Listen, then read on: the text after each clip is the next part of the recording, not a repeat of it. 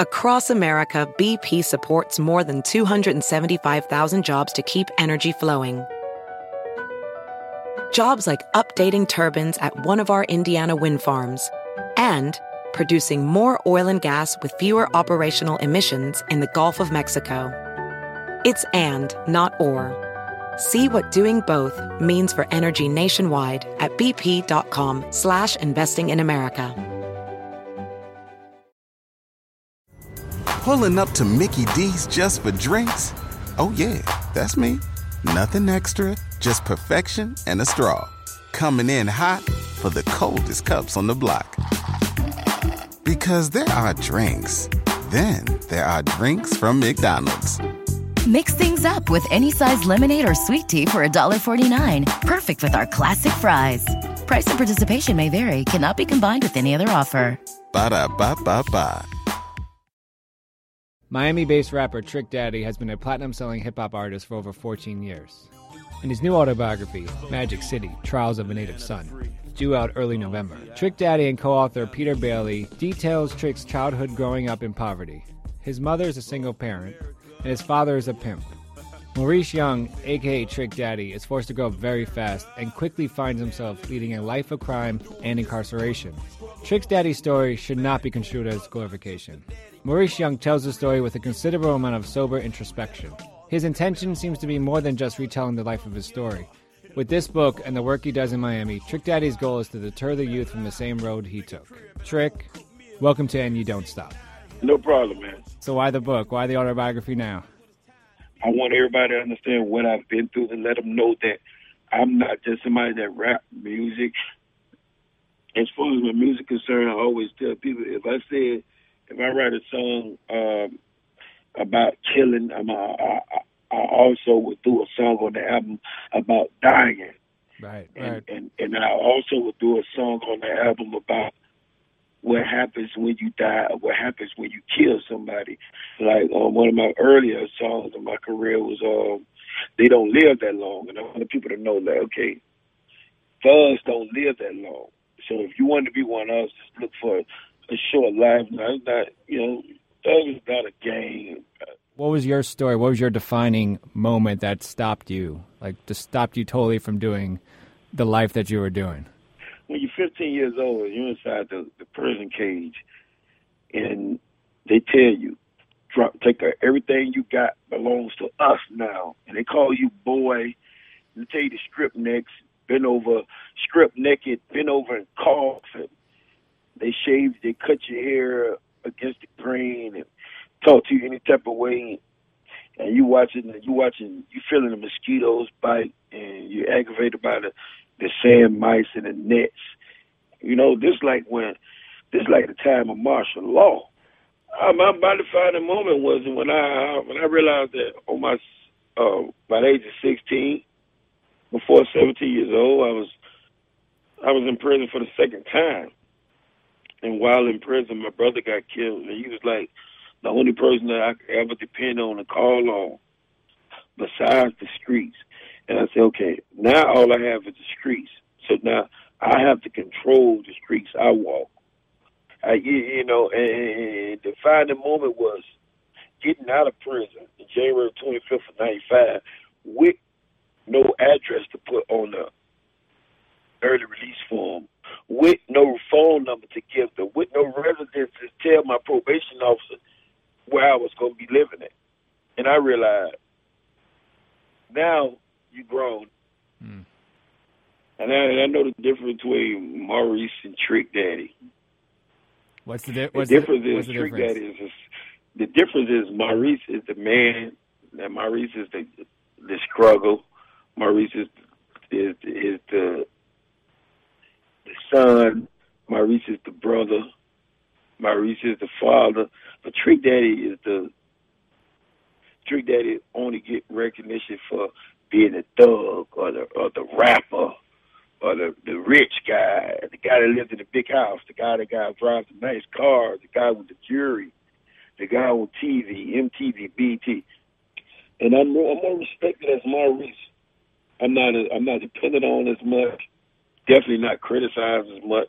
The whole book describes this enormous uh, pressure and role you already had to take as a man uh, at the age of I think Right. earlier than like ten. I mean, you're you know, unfortunately your dad was not directly in your picture, and your mom was kind of on her own. When did that? Right. When did that become just too much for you? Like you know, when when did you just have to Uh, break down? I mean, did you have it besides yourself? Did you have another outlet that you could go to? it, it, it all started as a, as a young boy in prison. I'm a teenage prisoner. I'm in prison, incarcerated, and I find myself not worrying about when I was going to get out, not worrying about what did I do to get there, but but to the to the point where I'm like, what my mama gonna do now? I'm like, oh my god, this this ain't supposed to be like this. I was in prison at 15 years old, worrying about how my mama was gonna manage. Mm-hmm. I noticed in the book, and I don't know if this was on purpose, but I, I, I swear I double checked and triple checked that you refer to your mom by her first name as Pearl. Is there? I mean, is there a reason behind that? I mean, sometimes when she's All this, right. when she's because go I, there's, there's a reason behind that because uh, it was like my dad has his own identity. My dad's a thug, a five-time convicted felon. Not only that, my daddy always had money, and at, at a certain age in the book, I, I got caught selling weed in school, and- and I had to go live with my father. At the time, my daddy wasn't even out of prison. My uncle came and act like he was my daddy. hmm I always wanted to know, like, I'm not Charles' son, I'm Pearl's son. Even, even in my book, when my mom read my book, she gonna take it into consideration. She gonna comment to me about. She gonna feel like I'm ashamed of her my parents, and and there's gonna be probably out of, out of 150 family members, there's gonna probably be five of them that's gonna say I'm talking bad about my mama, but I am from my mama. And you and you you definitely come back to that. I mean, you talk about how you realized your mom comes back. I guess years later, one of your last, I think, stints in jail, and you realize that she was always, no matter what, she's always been there for you. My mom was always there for me, whether she was giving me an ass whooping or whether she was taking my side. She would always tell me the truth. I respected a woman, but you know, my mama comes from South Carolina. My mom was one that originated. My mom was a baby of a. My mom was a grandbaby of a slave. Wow. It's like my mama, you know, left South Carolina with eighth grade education, man, and she came to to, to what Miami, well, well, we call them city slickers back in the day. She came to Miami and, and raised eleven kids from ten different men on her own with help. Only uh, the only help she got was welfare, food stamps, and God. You know, mm. that's a strong woman. You know. in the book, you kind of, while talking about your life, you throw in some social commentaries where you talk about, um, I think your sister being gay, the welfare system, prisons, etc. How'd you kind of figure out what you wanted to kind of, quote unquote, rant about, I guess, and not to, you know, not to make a comment. I, I, I, I, I talk, if I talk about some a situation in my family, like my sister being gay, is like my sister is proud to be gay, you know. And I, I don't have a complex. I could be around a homosexual, I could be around a lesbian, and not and not work and not have a complex. I won't watch my kids. I, I don't have a complex with people. Uh, homosexuality is not homosexuality or is not you're not born with that. That's a way of that's that's a way of life. That's a feeling. That's a comfort zone, and I and I just accept that because I remember growing up, my same sister, where all the boys wanted her, and she always would beat him up. and if I call her my sister right now, she'd be like, "Hold up, don't try me, man. I'm your brother," you know. And, I could talk about things that people wouldn't get offended or uncomfortable with, with, with dealing with my family and my past with no problem. As well as the food stamp and welfare, it was it was it was so easy in the late seventies and early eighties for a black woman to receive welfare and food stamps. You could tell them, "Oh, I was a prostitute, and I don't know who my baby daddy is," or "My baby daddy on drugs," or, and they would say, "Okay, here you go." Now it's so hard to get it, so it's like it's, it's, like it's, it's my role model was somebody that had a pocket full of money even when the bank was closed. I never had time to want to be like Mike. I want to be like Big Ike. You know, Big Ike and Bo Dilly. Like it's like, and and that's what the average kid in ghetto America, you know, what I'm saying, believe in. They believe in happiness, and now whatever could have made me happy at that time, that's what I wanted to be. A child deserves their their pictures, their holidays, their birthdays, their smiles and giggles, their jokes and laughter, their memories. Those are the biggest moments, the most important moments to a kid's life. And I was, I, I really believe that society in itself, being a young black man born out of wedlock with a single mama in the ghetto, I think that that robbed me of of all those childhood days. I never really had a child to be a child. What would people not know that you're doing? I guess personally to kind of work on changing all that? You know, just trying to you know change those ways, like not get those kids that are growing up like that. I, I, I talk to, I meant to talk to the little kids, the ones that's in jail, the ones that's on their way to jail, the ones that do silly crime, pregnant teenagers, and I tell them my story. And I might, I might not tell them in a way that 50% of them not going to respect nor like the tone of voice, and I'm talking to them, but I'm talking to them in a, in a way where if you don't respect what I said, that's because you don't. Your mind is already made up. Because you already, you know what I'm saying? Like once somebody's mind is made up, we can't change their minds. We can't change the person's heart. Remember, your your it's like your heart controls your mind. And once they're to the point where I can't tell them nothing, that means they can't be helped. So I, I would try to go a little further to tell them what help me help somebody else. Everything changes in life. Again, being illiterate, being ghetto, being uh, uh, self-centered, those things forever. Those things are forever, and uh, and you have to, you know, you have to read, you have to go back and check about that. A lot of people bring up, oh, uh, mama, oh, mama, uh, it's because of you, because I'm on drugs. No, I would tell her, mama, you did your job, baby. You did your job, mama, auntie. You did your job. He want to be grown. Let him go be grown. He could have learned from my mistakes. He could have learned from his dad's mistakes. He could have learned from your mistakes. He want to learn from his own mistakes. And I, and I, I forced it. I, I instill in their heart that everybody don't live through mistakes, you know. Mm. And just because you ain't been to jail for robbery or been to jail for selling drugs, don't think you slicker than the law. After uh, writing this book and obviously having a moment, I think, to reflect back on your life, do you have right. any any regrets? I, I never. I, I have no flaws in my career, my success as a music, as a musician, as an entertainer. I have no flaws and, regrets in myself as a child of, of Eddie Pearl or or Charles um, Young.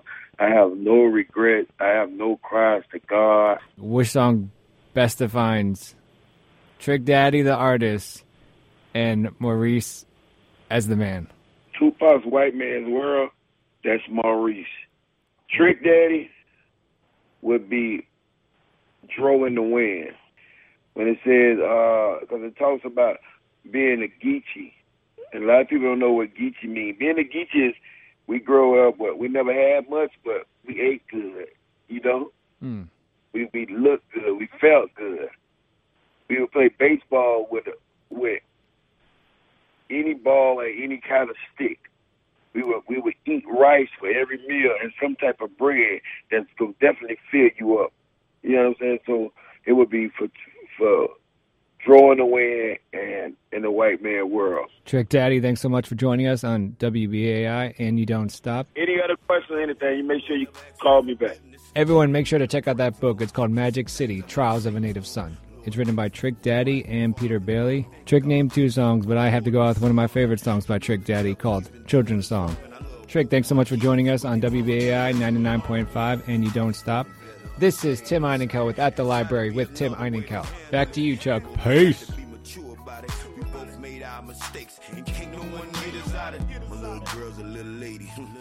she often that crazy, she's still my baby. And I anticipate the day that I can see the smile on her face when she You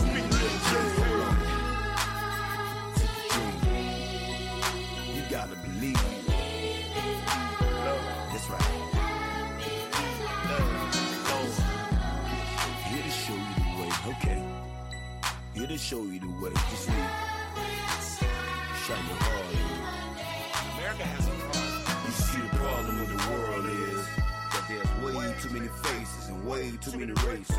They didn't even manage to modernize slavery. They cloning little babies. These people going crazy. White America's on high alert. Black America still starving, living in public housing. you still eating off your food stamps. That's why one out of every three black boys end up in boot camp. And not to mention the ones we'll be missing. But let's face it, everybody can't make it.